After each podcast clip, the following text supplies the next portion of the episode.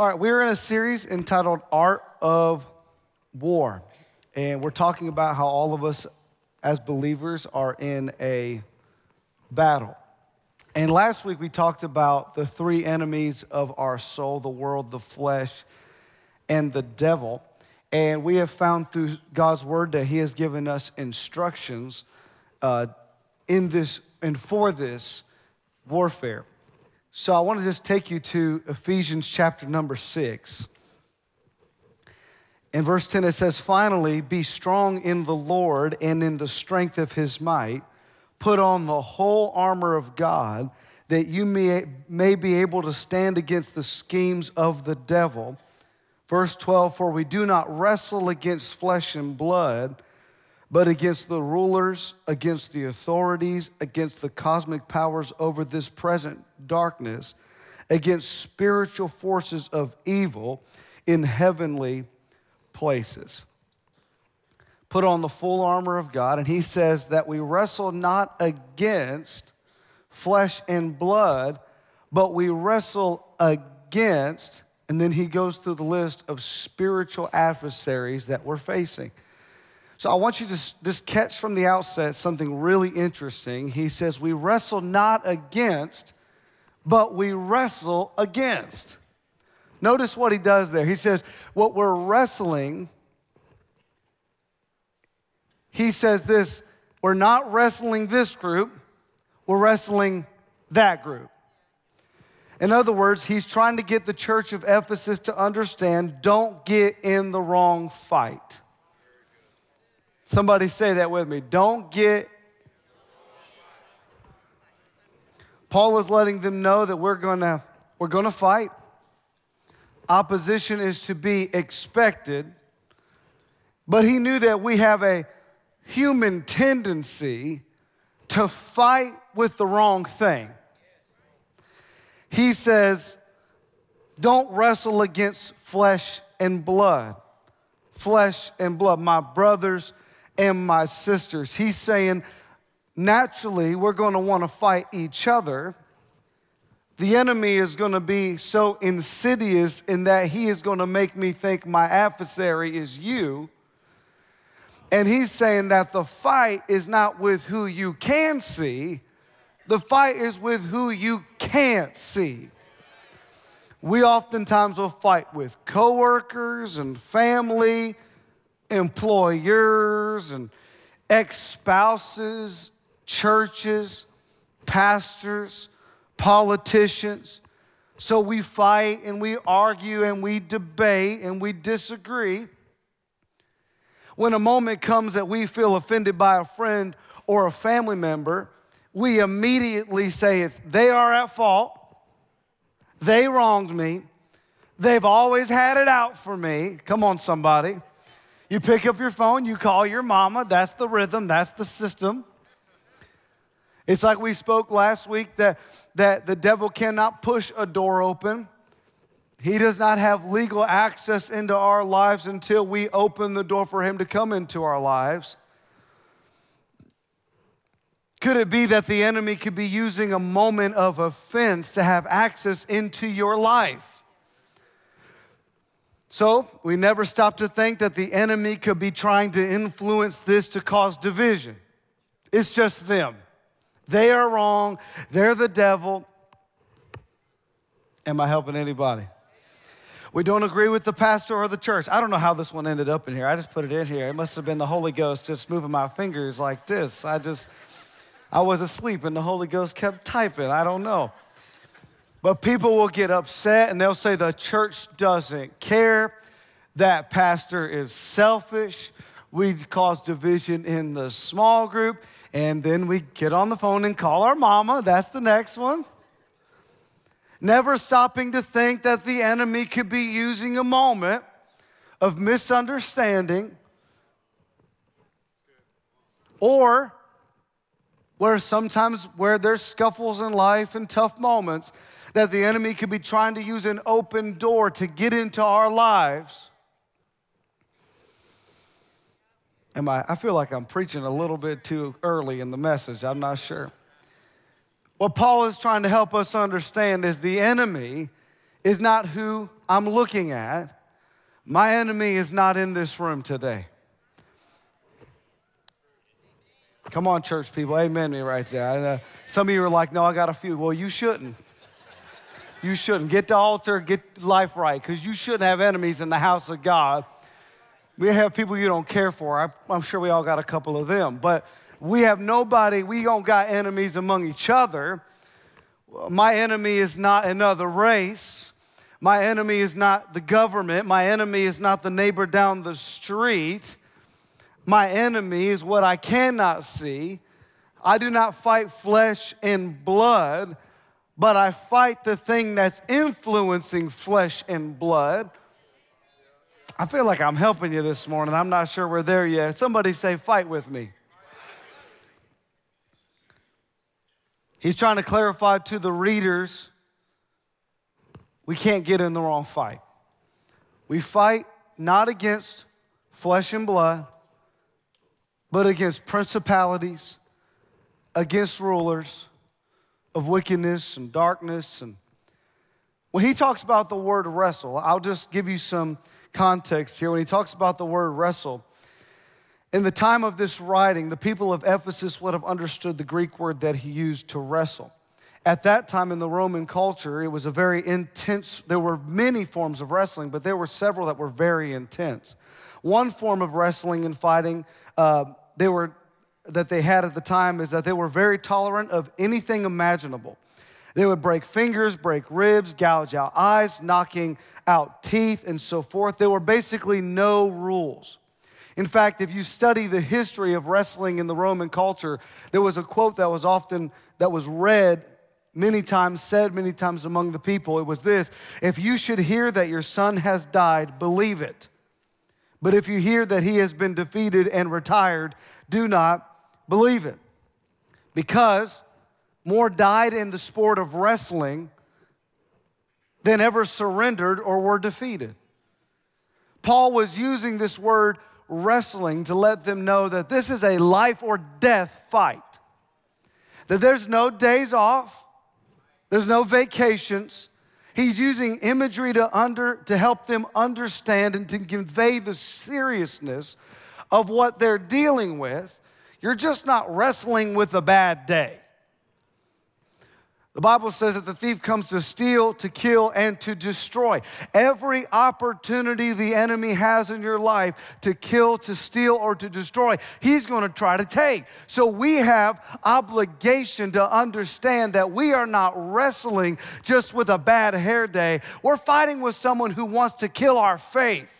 We're fighting with somebody that wants to destroy the church of God. We're fighting with somebody who wants to take our kids away and destroy our lives and our nation and our spirits. We're not dealing with just a bad moment, we're fighting something evil.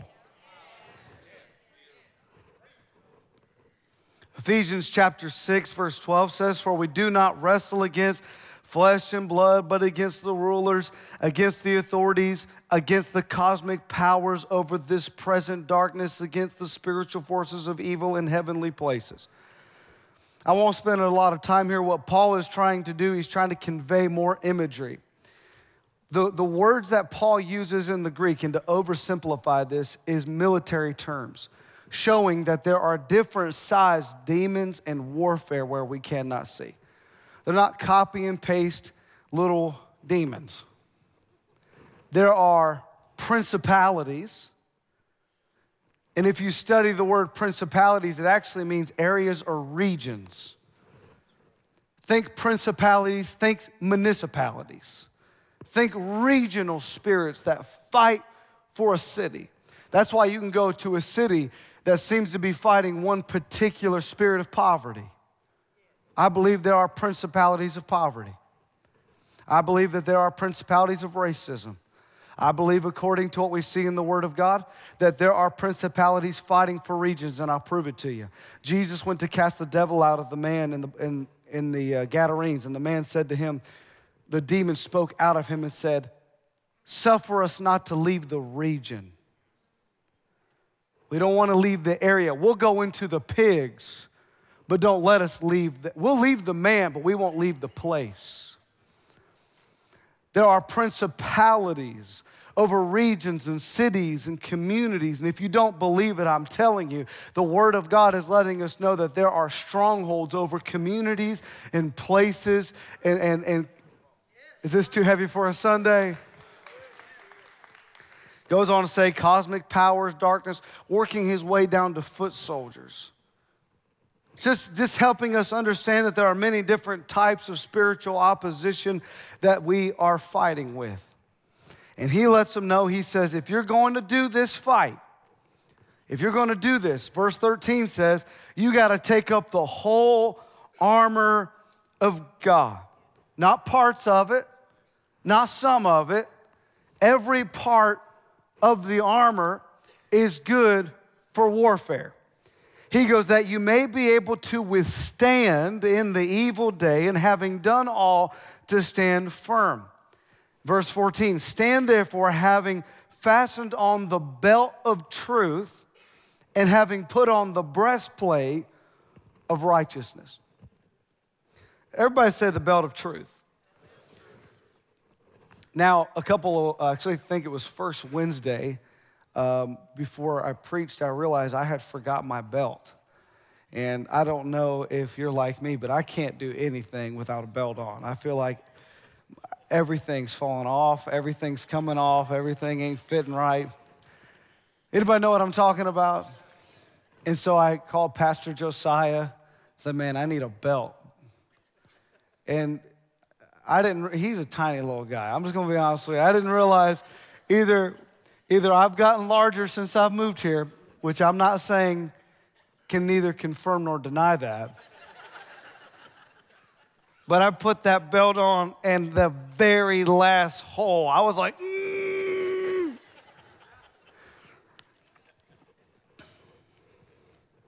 A belt keeps everything in place. It's a sign of order, keeps your pants up, keeps your shirt tucked in.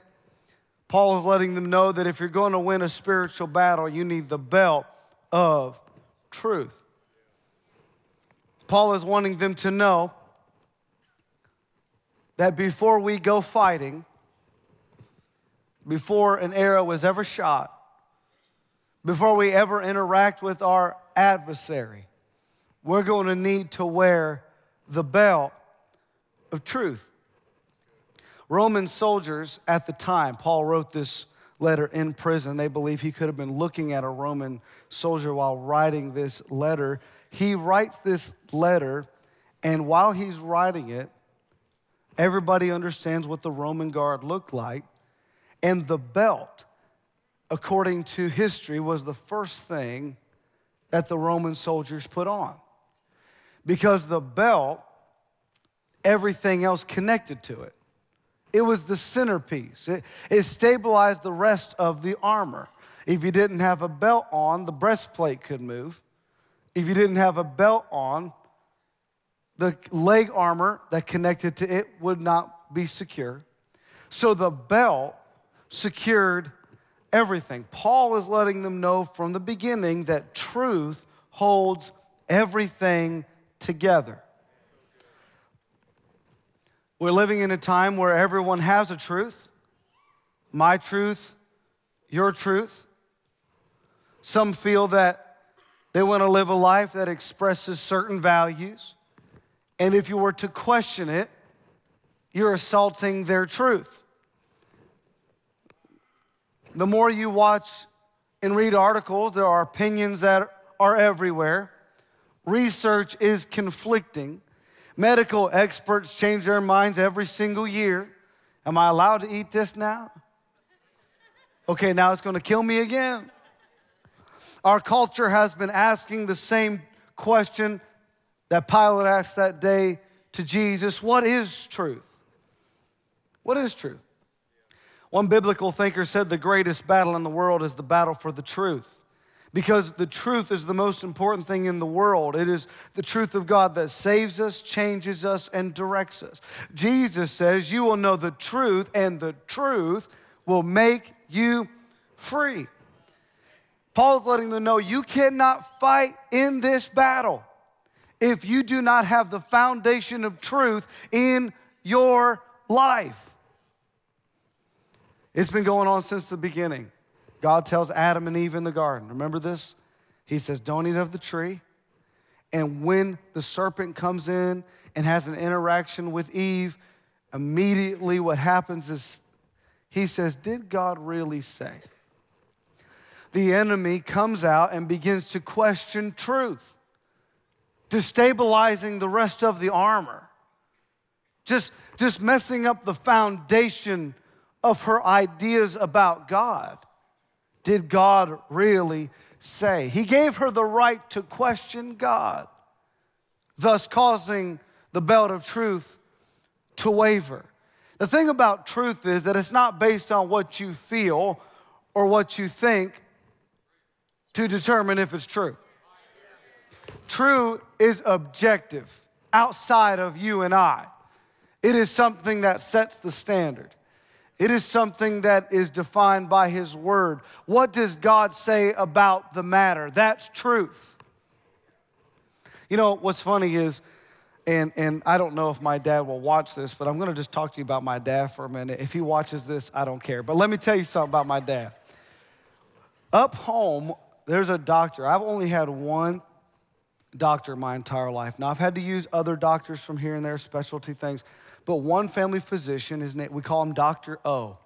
And he has been my doctor since I was like two weeks old. He's been taking care. And so if I'm in Ohio, which I've only lived here, I haven't had time to find any family physician.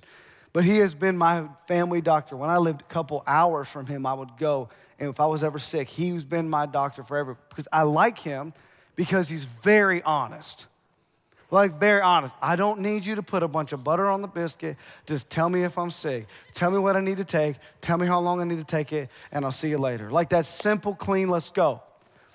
Dr. O, that's his style. He'll look at you. He'll say, hey, you've, uh, you've put on some weight. You need to lose it. My kind of doctor. Just tell me what I need to hear. Come on, somebody say amen. I feel a little alone of it.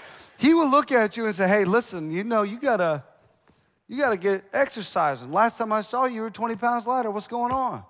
Just that direct. Well, me and my mom and my other brothers said, we all like Dr. O. But my dad, he don't like Dr. O.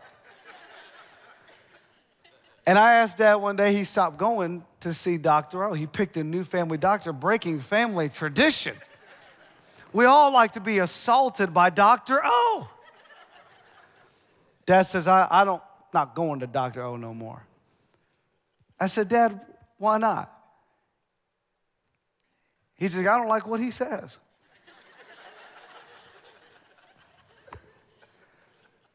I was like, but is it, is it true what he says? Well, I mean, it's just how he says. I don't like what he says. So I got another doctor. And the new doctor he's got I was like, Dad, what do you like about? Well, he's just so much nicer. He don't say those things. He don't point out things like that. And I'm like, so you don't like the truth, so you switch doctors. Doesn't negate the fact that it's still true. But we, he picks a doctor that doesn't challenge him doesn't speak to things that need to be spoken to. And I can see a lot of that happen in our life today that if we don't like certain things, we switch churches, switch pastors, we don't go to that family reunion no more. We just switch the doctor. Because we need someone who won't speak to things we don't want everybody, and I'm to be honest with you, I'm not sure I always like to hear the truth. Come on, let's be real. We don't always like to be challenged with truth, but the truth of the matter is, if we're to fight the enemy, we got to be foundational in truth. Stop switching doctors and picking people who affirm what we like we won't speak to what needs to be spoken to. I'm really worried as the church continues to go forward is that we have less and less people in the pulpit saying the hard thing because the hard thing doesn't build the church. But I've said it to you over and over again. I feel the temptation sometimes to smooth the edges and not say it and don't irritate them. You got to fill the seats, you got to impress the community. But my thing is, I've got to stand before God. And when I before Him, I want Him to say, Well done. You said what you needed to say to who needed to hear it when they needed to hear it. And if they switch doctors, so be it. But if you want to hear the word of God rightly divided, I hope to God it's this guy right here that will just preach the word in season, out of season. 1 Timothy 3:15 so that if I'm delayed, Paul says that you will know how people must conduct themselves in the household of God. This is the church of the living God, which is the pillar and foundation of the truth. The church should be the place where people are strengthened in truth. It should, when you come to church, your, your belt should get a little tighter, get a little more confident, get a little more stabilized ready to fight another battle. Because when you come to church, the church should be dispelling truth. A lot of times people think the church should only dispel love. Let me mess with your theology. Here it comes. A lot of people just think the church is just love. Jesus said, actually, John chapter 1, verse 17 says that Jesus came by grace and truth. The church needs both love and truth. Hear me today that we need to be a church of love and not a judgmental spirit and a place where all of us are equal at the foot of the cross. The church is the perfect place for imperfect people, and we're glad you're here because we're all screwed up. Can I get a big yes? But it's not just that. We also need to be a church that speaks the truth. We want you to come as you are, but we ain't gonna stay as we are. We're growing and, and, and learning and being changed. As the old church used to say, we're being sanctified. We're learning His word and becoming more and more Christ like. But we need the truth in the house of God. Paul was letting them know. And if you read it in the King James, this is what's interesting. And I, I don't want to get off topic, but he says to gird your loins about with truth. When he refers to loins, you know what I'm saying? He's referring to reproduction. One scholar says that we need to have the belt of truth because we cannot raise a generation that doesn't know the truth. We cannot raise our children to not know the principles of God's word or his church or his kingdom. They can know a whole lot of stuff in culture, but I want you to know today we need to build a church that's tight on the bell so that we know that our children are learning the truth. Here's the, here's the second one the breastplate of righteousness. This was the heaviest piece of armory or weaponry that the Roman soldier wore, and at times it could weigh in excess to 40 pounds. Now, the Bible lets us know that Christ makes us righteous, but I want to make it even simpler today that righteous is simply right living. When we live a life that honors God, prioritizes the things of God, the scripture is letting us know that we're wearing the breastplate when we go into battle in spiritual warfare. Proverbs 13, 6 says, Righteousness guards the person of integrity. Right living guards the person of integrity, but wickedness overthrows the sinner. Simply, simply this right living protects your life. Right here today, I have a, I have a bulletproof vest have bulletproof. In fact, I'm going to put it on. Can you help me, Kirk? I don't want to mess this up. Come here, Kirk. The whole church is looking at you. Just help me out. Let's just, I got that wire. Look at this. Perfect. Did you get to? Well, I got to breathe a little bit, cowboy. Oh, can we loosen it an inch? Jeez. All right, there we go. Thank you. Give it up for Kirk, everybody. Now, I, I was going to send a picture to my mom and dad. Be like, this is how bad it's gotten in Columbus.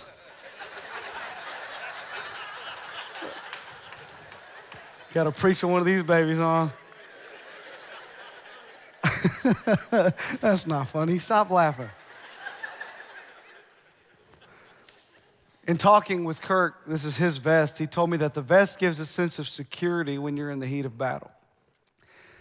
That when you are in warfare, this, this like the breastplate of righteousness, protects vital organs.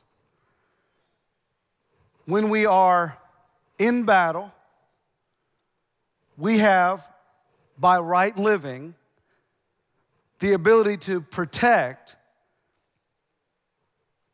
parts of us that, if they are harmed, could kill us. When you, when you actually read on bulletproof vest or bullet resistant vest, they will say things. I thought this was interesting that there's actually expiration dates for these. I didn't know that. Expiration dates. Can I just say this? A lot of people can say, I went to church 10 years ago, so I got it. No, no, no, no, no. Uh, my, well, I was a deacon at a church seven years ago, and I know the Bible and I read it through one time. No, I'm talking about are you currently right living to protect your organs from the assailant? Come on, am I talking to anybody? When I'm living a life that honors God, I'm protected. Proverbs chapter 4, verse 23 says, To guard your heart above all else for it determines the course of your life. To guard your heart above all else. Proverbs 23 says that as a man thinks in his heart, so is he. So I can look at your life, it's a reflection of the contents of your heart.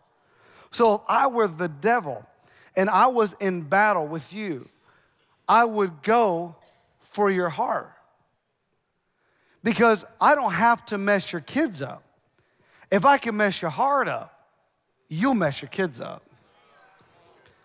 I, I don't need to, I don't need to get to your church or your small group and sit in the room with a pitchfork and horns.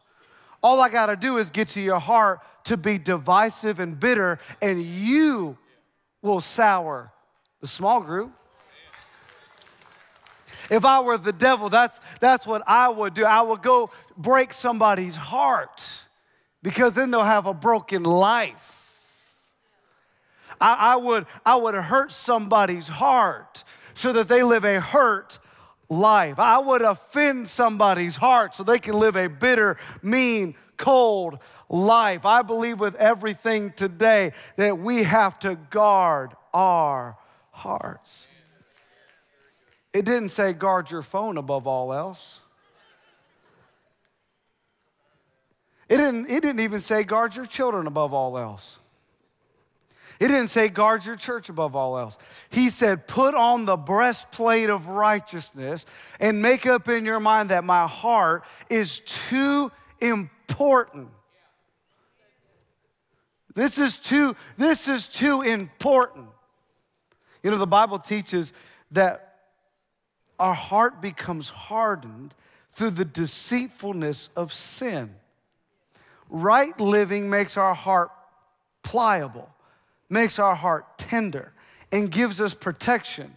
But wrong living makes our heart hardened and we become exposed to the attacks of the devil. I'm just trying to help you today. Many of us are trying to rebuke the devil out of our lives when we are not living right. He's welcomed in anyway. Have you ever seen somebody in their home? Well, let's not use people. Let's just let's use an illustration here. Let's let's think this through before I say it. which is not always common. if I were in my house and I had trash in my house, just trash everywhere, bags of trash, cups, food, whatever, and then mice and roaches and fleas all come into my house, do you think the wise thing to do would be like, we got to catch all these mice? We got to catch every flea and every fly, and every, we got to get them out of our house. In the name of Jesus, get on out of this house. You know what I'm saying? We call the preacher up, we get the oil, we, we got to get these things out of our house. But really, everything changes when you take the trash out the house. If I don't take the trash out, take the mice out, the mice are coming back for the trash. But if I live a life where I'm taking out the trash, I will have a life that's protected from the mice. Am I helping anybody? I'm protecting my heart protecting my lungs, protecting my liver, protecting, walking with the breastplate of righteousness. I feel like I've put on 30 pounds since I've been up here. In 1606, and in closing, I'll tell you this in 1606, a tree was planted and it grew to be 240 feet high. It was the first of the sequoias to fall in this particular region in over in 100 years. The Forest Service did not or did an investigation to find out what would have made this massive tree fall. There had been no windstorms, no fires, no floods, no lightning strikes, no animals, insect damage, nothing. What they found was that it was foot traffic. They determined that the collection or the collected foot traffic around the base of the tree over the years had damaged the root system. And the park rangers decided to institute a policy of placing fences around some of the oldest trees, quote, to keep the public from trampling the root systems of these giants. Here's, here's the principle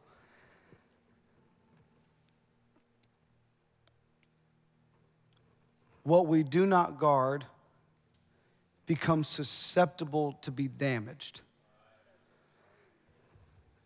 Just too close of access, people walking around damaging the root system. Many of us today are walking around without the breastplate of righteousness. And we're opened to the trampling of the root system. Could be relationships, could be behaviors, could be something we do, could be things we're, things we're doing, places we're going, people we're connecting with, thoughts we're having. But the breastplate of righteousness is down, and this 240 foot tree falls down not because of lightning or because of wind, but because of too much activity too close to a foundational place. And if we're not careful, men and women fall, marriages can fall, families can fall, teenagers can fall. Because the enemy, he knows if I can get to that root system, the Bible says to guard your heart, for it determines the course of my life. If I can get to the heart, I can determine its direction and destroy everything. I don't want that to be your story. I don't want that to be my story. The enemy so badly wants to, you and I, to take off the, the breastplate and live susceptible to the attacks of the enemy. But what if today you made up in your mind, not, not in my life, not in my kids, not in my home, not in my marriage, not in my family, not in my life. Can I get a big amen, somebody? Are you thankful for the word of God today? I don't know if I can get this off. Come here, Kirk, one more time. We'll make this awkward, make everybody watch us. I was going to wear it, but then I was like, thank God for law enforcement. Amen, everybody. You know, just when I walked over there, I saw Will standing there. Mr. Hutcherson. I'm talking about you. That's your name, right? Am I missing his name up? Tyler, that's right. I knew that. He's like, Me? Yeah, Will, you.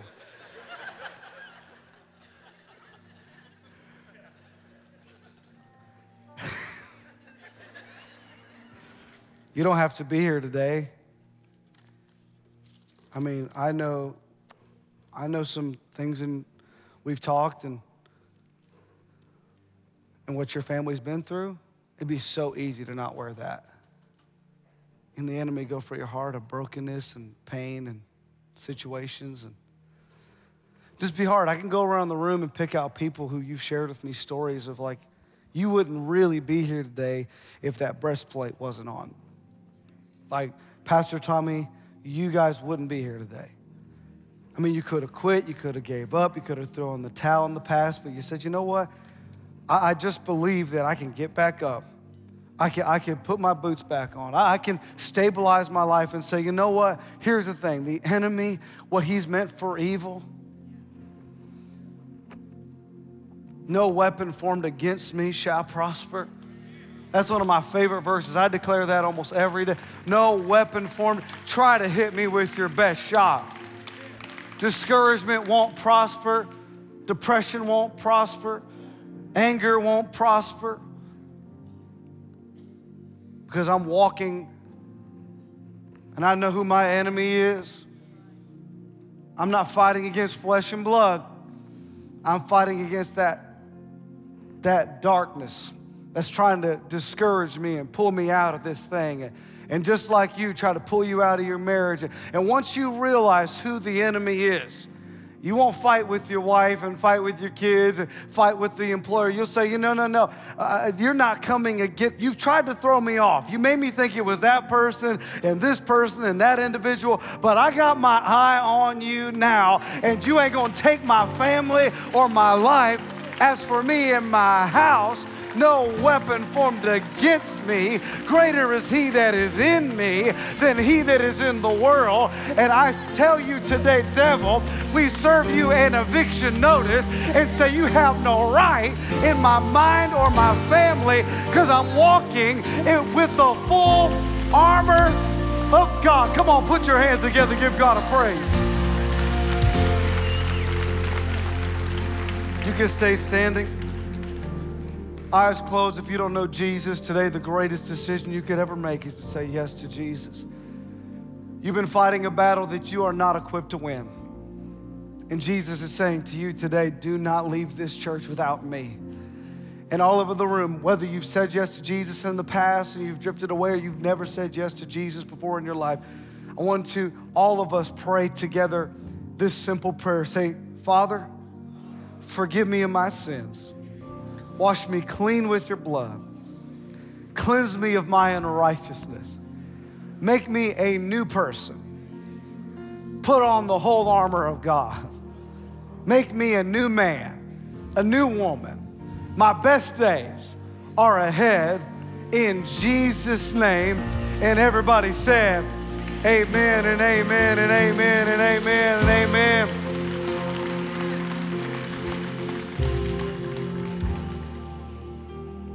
Father, I declare over this congregation today that they will put on the belt of truth, that they will make up in their mind that we do not waver. We are strong and we are stable. We ain't switching doctors. We, we, we want to be stable in what you say about the matter.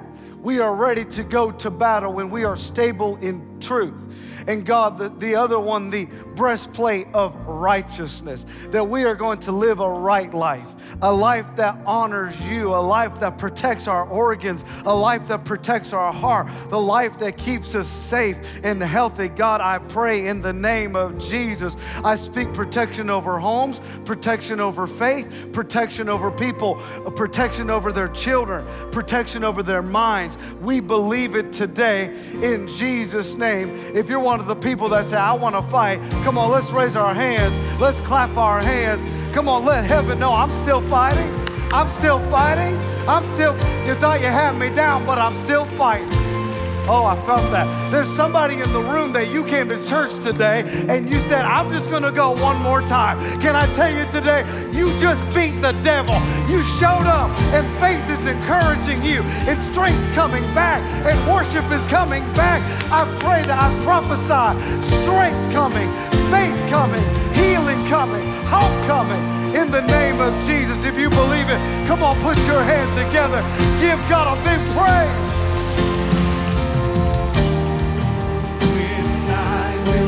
my voice and shout, hey!